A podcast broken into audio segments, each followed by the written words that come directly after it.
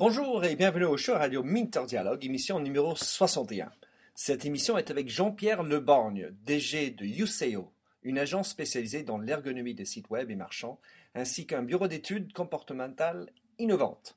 Avec des bureaux à Paris et à Londres, Jean-Pierre a des points de vue super précises et intéressantes sur comment optimiser un site. D'ailleurs, ces études valent bien la peine de regarder. A tout de suite pour l'entretien.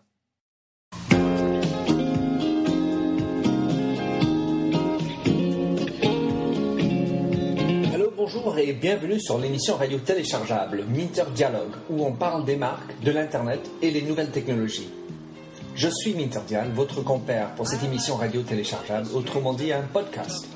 Je suis auteur du blog minterdial.fr où vous trouverez les show notes pour l'entretien qui suit, avec l'ensemble des sites et des liens cités dans l'émission.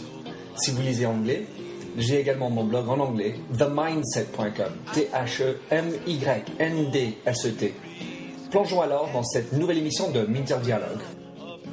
Bonjour et bienvenue au show radio Minter Dialogue. Ce matin, euh, on est le 31 mai et on est dans un Starbucks gare, gare Saint-Lazare et je suis avec quelqu'un qui m'a vraiment fait découvrir euh, une nouvelle moyen de regarder le user experience. C'est euh, Jean-Pierre Leborn qui est patron de Useo. Est-ce que tu peux nous expliquer qui tu es en 140 caractères si tu veux, ce que tu fais? Euh, oui, bah, bonjour. Euh, en fait, nous, on est une PME qui existe depuis 11 ans et, et on fait euh, que de l'analyse et de l'évaluation de l'expérience client sur des sites web, sur des applications mobiles, sur des, sur des solutions logicielles. Et en fait, notre métier, c'est d'essayer d'apporter aux équipes marketing, aux équipes projet, la voix et, la compréhension de ce que fait le client sur le site qu'ils ont parfois mis beaucoup de temps à mettre en œuvre ou parfois qui a été fait très rapidement et sur lequel on veut ensuite comprendre est-ce que c'est comme on l'avait prévu? Est-ce que c'est pas comme on l'avait prévu? Et pourquoi surtout C'est pas comme euh, c'était imaginé? Alors, quand tu euh, as commencé il y a 11 ans, euh, j'imagine que tu as vu quand même un énorme voyage quelque part dans cette expérience, le niveau des connaissances, compréhension. Comment est-ce que tu pourrais décrire ce, voyage, ce changement?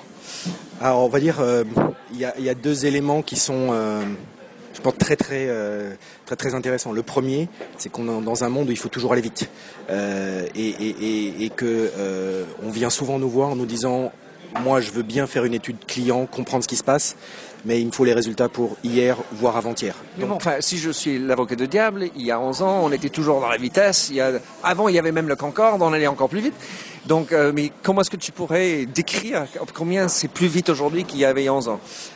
C'est aussi vite. Euh, la seule différence peut-être, c'est qu'il y a, allez, jusqu'à il y a deux ans, euh, les choses allaient tellement vite en termes de pénétration, de croissance du marché, que la vitesse était en plus accélérée par le nombre de cyber-users et, tout ce qui va autour. Aujourd'hui, le marché commence à se tasser, la concurrence devient plus difficile, donc forcément, euh, les gens sont beaucoup plus sensibles à est-ce que début des années 2000, on pouvait peut-être dire je fais le site web, je le lance si ça marche pas, c'est pas très très grave, j'arrivais à, à, modifier. Aujourd'hui, on sait que ça peut être très coûteux et ça peut avoir un impact sur l'image, sur le business, sur le brand, et, et que tous ces éléments-là peuvent coûter très très cher. J'imagine qu'en fait, oui, en effet, avant, il y avait moins de trafic, c'était moins important, on faisait vite, mais bon, c'est pas grave si ça foirait. Aujourd'hui, l'impact stratégique euh, beaucoup plus important.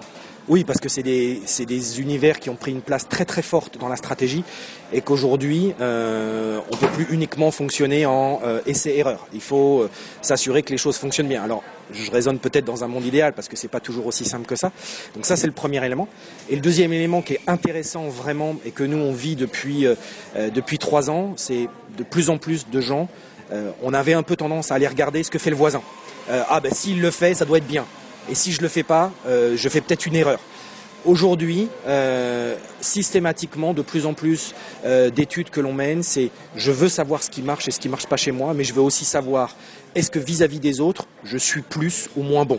Et ça, c'est une évolution intéressante parce que ça permet de remettre les choses dans une perspective plus globale. Alors, parlons de ça. Euh, le monde de l'Internet et le web, c'est international, c'est global. Et euh, donc, moi, mon voisin, je suis, je suis euh, à Bordeaux, mon voisin, c'est éventuellement Pau. Mhm. Mais euh, est-ce que le regard euh, est perméable? Enfin, est-ce qu'on regarde beaucoup plus à l'extérieur du pays aussi, ou c'est juste, on reste encore sur les voisins locaux? Alors là, on va dire que ça va dépendre des marques, ça va dépendre des stratégies. Hein. Aujourd'hui, très clairement, on a la chance, nous, de travailler avec des entreprises, en tout cas, une grosse partie d'entre elles ont des stratégies internationales. Euh, la véritable question qui se pose, souvent dans les stratégies internationales, c'est localize ou, traduire.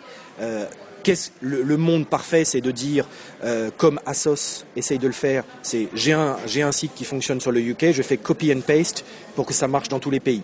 Malheureusement, je ne suis pas certain, comme on le montre dans certaines études, que ça soit aussi simple que ça. L'idée, c'est pas de dire il faut que j'ai un site par pays, surtout pas. Par contre, c'est de comprendre les finesses locales et de savoir sur lesquelles moi, en tant que marque, j'ai intérêt à jouer pour faire le difference. Ça, c'est le premier élément. Maintenant, au sein d'un business euh, et au sein d'un même pays, on a de la concurrence. Parfois de la concurrence qu'on n'avait pas vu venir, parfois de la concurrence qui est nouvelle. Euh, et à partir de là, il est toujours important de comprendre moi, en tant que marque, en tant que distributeur, quelles sont mes forces et est-ce que ces forces-là, elles sont bien véhiculées par mon site, par exemple, ou par mon apps euh, sur mon, téléphone euh, portable, mais aussi, est-ce que finalement, par rapport à mon environnement stratégique et mes concurrents locaux, je suis aussi capable de faire la différence. Et c'est aussi dans cet univers-là euh, qu'on essaie d'apporter une lecture. Alors tu as, tu as parlé des études tout à l'heure, tu peux nous parler, parce que tu m'as parlé avant de, des études que vous faites, tu peux parler de, de quelles études que tu as fait et peut-être des nouvelles qui viennent en perspective éventuellement, si tu peux nous dévoiler. Donc euh, effectivement, euh, nous on s'est dit euh, sur le web, ce qui est très difficile, c'est de sortir de la logique beaucoup de pages vues, beaucoup de visiteurs. il y avait beaucoup de données qui circulaient sur le marché sur les sites les plus visités, les sites les plus vus. Nous on s'est dit, il faut, nous notre métier, c'est de comprendre ce qui se passe inside euh, dans le site. Donc à partir de là, euh, c'était de faire de la mesure et de la compréhension de l'expérience client. Donc on a mis un benchmark, ça s'appelle l'Observatoire.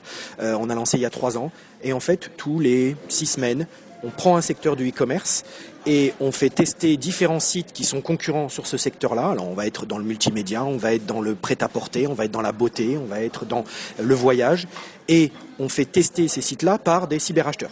Donc vraiment, c'est de mettre les, sites concurrents en face de leurs clients potentiels et de voir finalement quel est celui qui a le merchandising le plus efficace. Parce que notre métier, nous, c'est de comprendre et d'expliquer pourquoi le merchandising on n'est pas des gens du marketing, on est des gens du merchandising plutôt. C'est de comprendre pourquoi le merchandising est efficace, plus efficace sur le site euh, de Marmara plutôt que sur Thomas Cook, ou plus efficace sur le site de la Redoute que sur le site de Trois Suisses. Voilà, donc c'est d'arriver à expliquer et à donner des données venant des clients sur ces éléments-là. Donc vous, vous devenez par là, d'abord un peu cabinet d'études, j'ai envie de dire, et puis par ailleurs, ayant ces regards sur divers univers, vous captez des, euh, des intelligences collectives et plus, plus gros que juste dans un secteur. Alors, effectivement, derrière l'observatoire, il y a deux éléments qui sont énormes pour nous. Un, on gagne en notoriété euh, et on montre aussi les méthodes que l'on peut mettre en place, euh, bah, parce que l'avantage, c'est que ça permet euh, de mettre en situation quand même à chaque étude plus de 1000 personnes à chaque fois. Ensuite, l'autre élément, c'est exactement ce que tu dis, c'est la notion de transverse. C'est finalement, on s'est rendu compte que les gens étaient intéressés de comprendre non seulement ce qui fonctionnait chez eux et dans leur, chez leurs concurrents dans leur business, mais aussi de se dire, bah tiens, moi je suis dans la cosmétique. Est-ce que par exemple, dans le monde de l'électroménager, il n'y a pas quelque chose qui fonctionne bien et que je pourrais utiliser intelligemment dans mon business? Peut-être pas copy and paste, mais qui pourrait fonctionner intelligemment. Et donc c'est ce qu'on appelle nous, on est, en, train de mettre en place un club qui est destiné à toutes les entreprises qui euh, s'intéressent à cette logique-là pour se dire comment finalement je peux avoir accès à des données qui sont capturés toujours de la même façon, mais qui peuvent s'appliquer dans différents business qui ne sont pas toujours le mien. Et ce club, il est où? Il est payant? Et comment est-ce qu'on peut avoir accès aux études? Donc le club, il est open, euh, il est gratuit. Euh, les gens simplement s'inscrivent, c'est tout simple. Euh, et le principe, c'est de leur faire partager tous les mois, sur la base d'un dossier, une vision qui va apporter une lecture un peu plus transverse, donc d'ouvrir un petit peu le, débat sur des sujets, pas ceux qui sont leur quotidien au sens de leur business au sein de leur, activité, de leur secteur, mais d'ouvrir le sujet sur d'autres univers, sur des choses que l'on peut voir dans d'autres secteurs et qui peuvent éventuellement être intéressants pour eux pour faire vraiment une logique de partage et de vision transverse. Nous, euh, pardon, euh, nous, on, euh, on en est maintenant à plus de 25 000 personnes qui ont fait les études, donc ça commence à être énorme en termes de données. on est aussi depuis un an avec le UK, donc on a on a fait des secteurs et des analyses sur le marché britannique, qui est considéré en Europe comme un des marchés les plus mûrs. Donc c'est aussi intéressant de voir comment un secteur en France est euh, en UK euh, avec des, des, acteurs que tout le monde regarde comme étant les références et sur lesquels finalement ils ont peut-être différemment les mêmes problèmes que les acteurs en France. Bah, notamment l'Angleterre, mais que tu dis, c'est une référence sur le plan mondial en termes de pénétration d'e-commerce, donc j'adhère totalement, évidemment. Euh, on, a, euh, on, a, parlé de, tu as parlé de, du, du, mobile et l'iPad. Aujourd'hui, quel est la, le basculement? Combien tu vois que les gens se disent, oh, finalement, il faudrait y aller? Parce que on, on veut des, nombres de personnes sur le, qui ont fait des sites mobile friendly. On est encore loin de, de la cible. Est-ce que tu vois que ça commence à prendre enfin ou pas? Alors, euh, nous, ce que l'on voit, euh, forcément, c'est à la lueur euh, de deux choses. Un, des projets pour lesquels les gens viennent nous voir. malheureusement, j'ai envie de dire, un petit peu comme on a pu le voir début des années 2000, on fait des applications mobiles parce qu'il faut en avoir une. Et, et, là, ça peut être effectivement un petit peu dangereux de tomber dans ce, dans ce travers-là, même si certains clients viennent nous voir en nous disant j'aimerais m'assurer que l'application mobile que je suis en train de lancer est, user-friendly, euh, est suffisamment user-friendly. L'autre élément, euh, et ça c'est quand même quelque chose d'important pour nous, c'est le, maintenant le nouveau terme à la mode, c'est l'omnicanal. Euh, c'est en fait on a multiplié le web, le mobile, le tablette, euh, le, IV, le, vocaux, mais aussi les bornes dans les magasins, le point de vente physique. Et donc tout ça c'est un écosystème qui évolue très vite et sur lequel il est assez difficile aujourd'hui de savoir un petit peu quelles sont les bonnes relations ou les mauvaises relations entre les différents points de contact. Et en fait, euh, ce que l'on est amené à faire auprès de quelques clients, c'est d'aller leur donner une certaine compréhension et meilleure lecture de chaque canal, est-ce qu'il fonctionne bien, et ensuite quelles sont les bonnes interactions euh, que l'on peut imaginer. On vient de faire une assez grosse étude qui a eu des, grosses retombées sur le secteur de l'assurance, donc ce n'est pas un secteur qui fait rêver, mais c'est un secteur dans lequel aujourd'hui beaucoup de grands acteurs ont lancé des stratégies web et des stratégies où le, le canal vocal était très important, et c'était de comprendre quel était le bon fonctionnement et la bonne relation qui s'opérait entre le online et le call center. Et on voit qu'il y a parfois des enseignes qui ont des énormes euh, écarts et qu'il n'y a pas une très bonne cohérence qui s'opère, qui génère malheureusement un mauvais feedback au niveau du client. Bah, c'est sûr que l'assurance, on dirait que c'est pas intéressant, mais ce que je vois, c'est qu'en fait, ils sont assez novateurs. Enfin, ils essaient de pousser, puisqu'il manque euh, de l'engagement par ailleurs, je pense, euh, en fait alors, euh, donc, sur, sur, ce type de problématique, le user experience euh, sur lequel tu, tu bosses, on a parlé tout à l'heure de le fait qu'en fait, aujourd'hui, à peu près tout le monde est allé sur le web.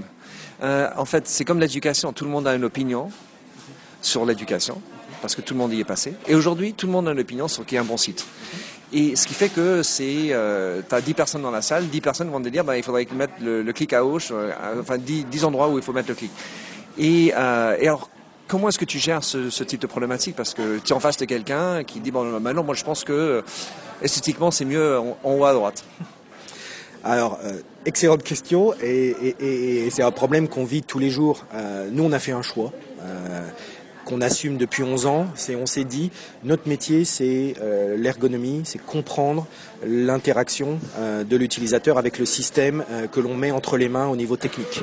Donc une fois que j'ai dit ça, j'ai déjà ouvert une grande question, c'est qu'est-ce que l'ergonomie sur un environnement digital?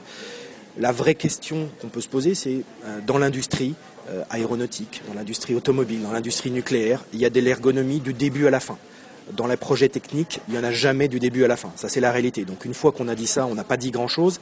Sauf que nous, on a fait un choix qui est de dire on est le porte-parole du client. On est là pour aider et alimenter le cahier des charges. Donc, on ne fait pas de design, on ne fait pas de graphique et on ne fait pas de technique. On est là pour aider à faire des choix de conception et surtout les argumenter. Comme tu dis, autour de la table, bah, tout le monde a une image, tout le monde a un point de vue, tout le monde a une opinion. Et le problème n'est pas là. Le problème est de dire, est-ce que finalement, ça fonctionne pour le client? Et donc, nous, on est, on va dire, la fée alors parfois la fée clochette ou la fée carabosse, je ne sais pas, euh, qui permet de se dire est-ce que finalement pour le client, euh, est-ce qu'il va comprendre ce qu'on a voulu faire? Est-ce qu'il arrive à comprendre le bénéfice pour lui? Est-ce que ça lui apporte un vrai euh, impact en termes de flexibilité, en termes d'économie, de temps, de confort, de séduction? Tous ces éléments-là, à un moment ou à un autre, ils, doivent transpirer dans la user experience. Et la difficulté aujourd'hui, bah, c'est d'être à la fois euh, apporteur de cette information-là, mais aussi d'aider dans la prise de décision pour que ce soit des choses qui soient très opérationnelles. Et donc on est en permanence euh, bah, là pour essayer de, donner cette lecture de manière très argumentée et surtout objective. Avec ces études derrière. Un des trucs qui, semble encore un problème, mais pas que franco-français, c'est la notion que euh, l'hierarchie, le patron, il a un, rôle important. je m'en souviens pas qui a donné le, terminologie, le HIPPO, c'est Highest Person, Paid Person's Opinion. Et donc l'opinion du patron euh, vaut pour beaucoup. Sauf que est-ce que le patron est celui qui, ou celle qui est le mieux placé pour donner l'opinion? D'autre part, à partir du moment où tu as des centaines d'opinions en bas, tu as beaucoup de petites améliorations, mais à force d'être sur les petites opérations, les petites améliorations, le A-B testing, on est, euh, ben, est peut-être à côté de la plaque, à force de faire de petites améliorations en bas à droite, au lieu d'être sur le big picture. Alors, comment est-ce que quelle est ta réaction par rapport à ça? Alors, sur le premier sujet, euh, effectivement, euh, bah, c'est une réalité. Quelles que soient, je pense, les organisations, il y a un moment ou un autre la tentation que celui qui est le plus haut dans la pyramide donne son opinion et que cette opinion pèse plus lourd que d'autres. Donc euh, bah, toute la difficulté, euh, c'est d'arriver à donner un peu de rationnel à tout ça. Pas toujours simple, c'est vrai. Euh, maintenant, j'ai un exemple, je vais surtout pas donner le nom, où on a été interrogé pour une étude qui est considérée comme stratégique parce qu'elle a été initiée par le grand patron et le board sur la refonte d'une fiche produit et que bah, finalement, lorsque la décision a été prise, on a préféré prendre ce qu'on va appeler nous une petite étude alibi, excuse-moi du terme, euh, pour se rassurer en faisant une petite étude quali avec 10 personnes, 12 personnes, alors que nous, d'un point de vue méthodologique et avec l'équipe étude marketing, ils savaient qu'il fallait faire une étude de mesure plus lourde, quanti, mais que l'argument qui a été donné, c'est que malheureusement, la crainte de dire si on révèle des choses qui n'étaient pas prévues, et alors là, on risque d'avoir d'autres difficultés à gérer en interne les conséquences. Bon, c'est pas très grave. C'est vrai que ça, c'est typiquement des types de problèmes qui sont tout à fait réels dans les sociétés, donc c'est normal. Voilà, bon, maintenant, on n'est pas dans un monde parfait, on en est conscient, on n'est pas naïf, euh, mais euh, c'est parfois des difficultés et, qu'on essaye, auxquelles nous on essaye de s'adapter. Maintenant, euh, l'autre aspect qui est l'arbre qui cache la forêt. La difficulté sur Internet, au sens large, c'est qu'on n'a jamais un seul client, petit ou gros, qui vient nous voir en nous disant j'ai aucune donnée. En général, ils ont des montagnes de données, du web analytics, du euh, customer survey, de des études de satisfaction. On a de la donnée partout. On n'a pas toujours le temps de les traiter. Par contre, ce qui est vrai de plus en plus, et nous c'est ce qu'on disait depuis trois ans maintenant, maintenant on le voit de manière open, c'est euh, la web analytics ne permet pas d'expliquer pourquoi ça permet de donner une photographie, mais ça n'explique pas. Ça révèle les forces et les faiblesses, mais ça n'explique pas pourquoi il y a des faiblesses ou pourquoi il y a des forces. Euh, et puis l'autre aspect, c'est effectivement l'AB testing qui intellectuellement est une fantastique arme, euh, peut se révéler aussi parfois un petit peu dangereuse à manipuler parce qu'on peut avoir la tentation de se focaliser sur un élément du parcours client sans forcément comprendre ou en tout cas avoir une compréhension plus fine des effets que peut avoir le changement d'un élément du design très spécifique dans l'ensemble de la photographie du customer journey et du, parcours client. Donc c'est un petit peu là où on, essaie de se positionner. C'est surtout pas de remplacer ces techniques qui sont très efficaces, qui permettent de faire à un moment ou à un autre un vrai juge de paix. Nous, on est là véritablement pour apporter une compréhension plus fine et, une compréhension plus explicite et plus argumentée du détail. C'est pourquoi il se passe ça, pourquoi les gens ils ont quitté mon site ici alors que normalement tout se passait bien. Euh, bah oui, mais est-ce que c'est la page que tu as imaginée qui était super géniale sur la table quand elle a été présentée mais que les gens ne comprennent pas, ou est-ce que c'est l'ensemble du parcours que tu as fait subir quelque part à ton client qui devient tellement compliqué que euh, ça devient insupportable. Et, on fait souvent, nous, le parallèle avec le monde du magasin, c'est le parcours client dans un magasin, il a été construit pendant 30 ans, 40 ans, 50 ans, et que même tous les jours, dans les, dans, chez les plus grands distributeurs, on, on, analyse le parcours client, on essaie de comprendre est-ce que le bon merchandising à tel endroit est vraiment le plus efficace? Donc tout ça, c'est pas une science exacte, on est conscient, mais la difficulté, c'est aujourd'hui, on a un peu imaginé que le client sur le web, ça se, ça limitait à de la donnée statistique, alors que le client, c'est un vrai être humain avec des besoins, des objectifs, et que là, il va falloir peut-être reprendre un petit peu certains fondamentaux. Et en plus de ça, si on rajoute à cette complexité, donc il faut suivre le journey. Il y a son opinion qui est subjective et pas forcément bien collée au voyage. Et puis à, côté de ça, on disait le omnicanal, il y, a il y a des influences qui viennent mais avant et après. Par ailleurs d'autres écrans qui font que l'expérience est, forcément un peu plus complexe. Alors je voulais euh, juste revenir sur un dernier point. Donc tu travailles avec des gros distributeurs euh, de la grande distribution. Tu travailles avec des marques et tu travailles également avec des financial services, donc les, cartes de paiement, les moyens de paiement. Comment est-ce que tu pourrais, euh, enfin quel type de insight donc, je ne sais pas comment on traduit ça, insight en français. comment est-ce qu'on peut, tu pourrais voir la différence que les, sites normaux, des corporate sites ou autrement, par rapport au, désir, volonté derrière sur les e-commerce, de distribution, de marque. Est-ce que tu vois des choses qui sortent du lot là-dedans? C'est une grosse question, je pense. Alors, c'est une grosse question. Effectivement, on a la chance de travailler avec ces trois typologies d'acteurs. Chez les distributeurs, le principal aujourd'hui challenge qu'ils ont et sur lesquels nous on essaye de les aider, c'est euh, ils ont du mal à réussir à exprimer leurs compétences en termes d'animation commerciale du point de vente. Point de vente physique, là sur le point de vente digital. Pourquoi? Bah, Parce qu'ils ont fait des choix techniques, le CMS, ils ont pris des choix de structure et que dès que le site fonctionne, souvent, bah, effectivement, il est entre les mains de la direction informatique et c'est très compliqué d'arriver à le faire vivre facilement, rapidement. Donc là, on a vraiment un rôle pour essayer de les aider à être plus efficaces dans les choix des changements qu'ils vont faire, pouvoir aussi peut-être les tester plus tôt pour valider qu'ils soient bons ou pas, pour éviter de rentrer dans des dépenses. Et, ça, c'est des choses qui peuvent se faire très vite et très simplement, mais de manière très pertinente.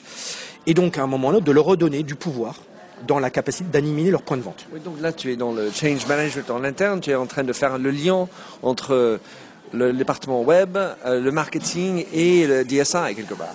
Oui, c'est-à-dire d'être vraiment la courroie de transmission entre leurs compétences marketing, euh, l'expression sur le, digital, faire du merchandising efficace, mais surtout euh, qu'à un moment ou un autre, ils soient vraiment capables de le faire vivre comme ils aimeraient le faire vivre, voilà, et pas avec toutes les contraintes.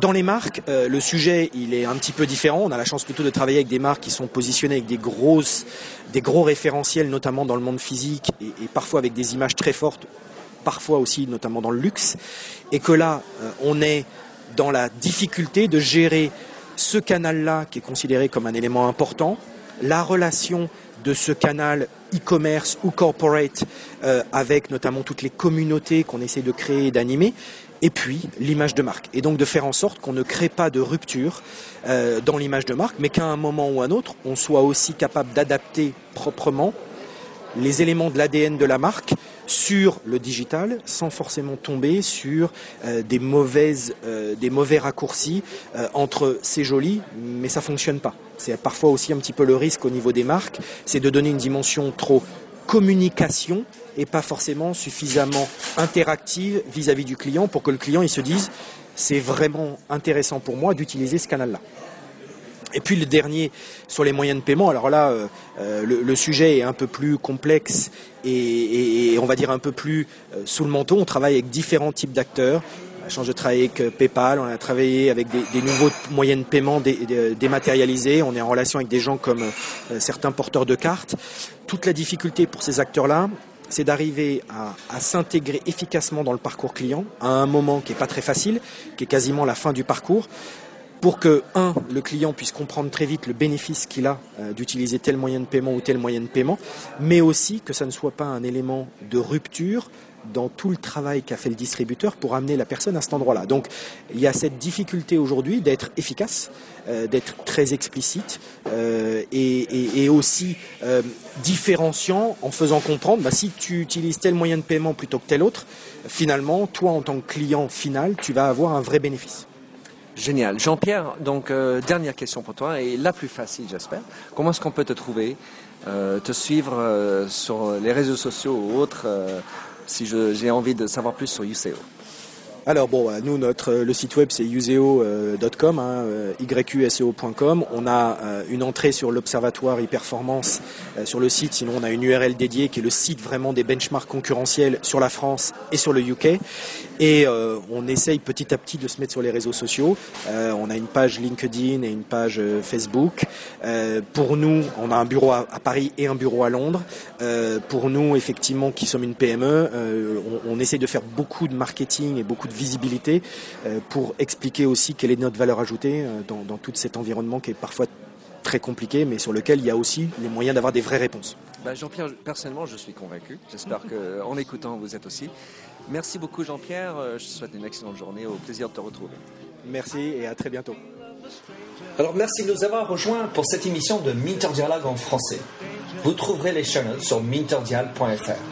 Vous pouvez également vous souscrire à mon show Minter Dialogue en français sur iTunes, où vous trouverez d'autres émissions dans cette série d'entretiens d'hommes et de femmes de l'Internet en France, dont des personnages comme Cédric Georgie de TechCrunch, Vincent Ducré, conseiller Internet au gouvernement, Jacques Lorme de Laura Merlin ou encore Anne-Sophie Baudry, désormais chez Facebook. Sinon, vous pouvez me retrouver sur mon site anglophone themindset.com, T-H-E-M-Y-N-D-S-E-T, où la marque se rend personnelle, où j'écris sur les enjeux des marques et le marketing digital. Vous pouvez également souscrire à mon newsletter anglophone sur The Mindset ou bien me suivre sur Twitter, M-D-I-A-L. Faites du podcasting, c'est une nouvelle forme de consommation de médias. C'est pratique, c'est mobile. S'il vous plaît, partagez ou tweetez si cette émission vous a plu. Bonne continuation, où que vous soyez.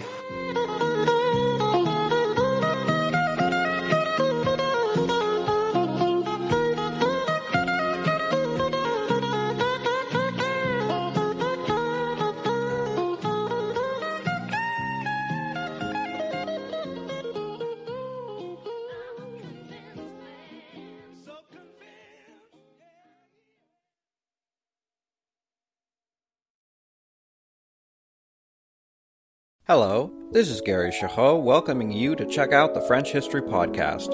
Our main show covers the history of France from the first humans until present. If you liked Mike Duncan's The History of Rome and wanted a similar program covering the land of beauty, culture, and love, we are exactly that. We also host world renowned scholars who have delivered guest episodes on their specialties, including 18th century pirates revolutionary booksellers in 20th century Paris, the special friendship between the Marquis de Lafayette and Thomas Jefferson, and numerous others. Learn what you love and listen to the French History Podcast today.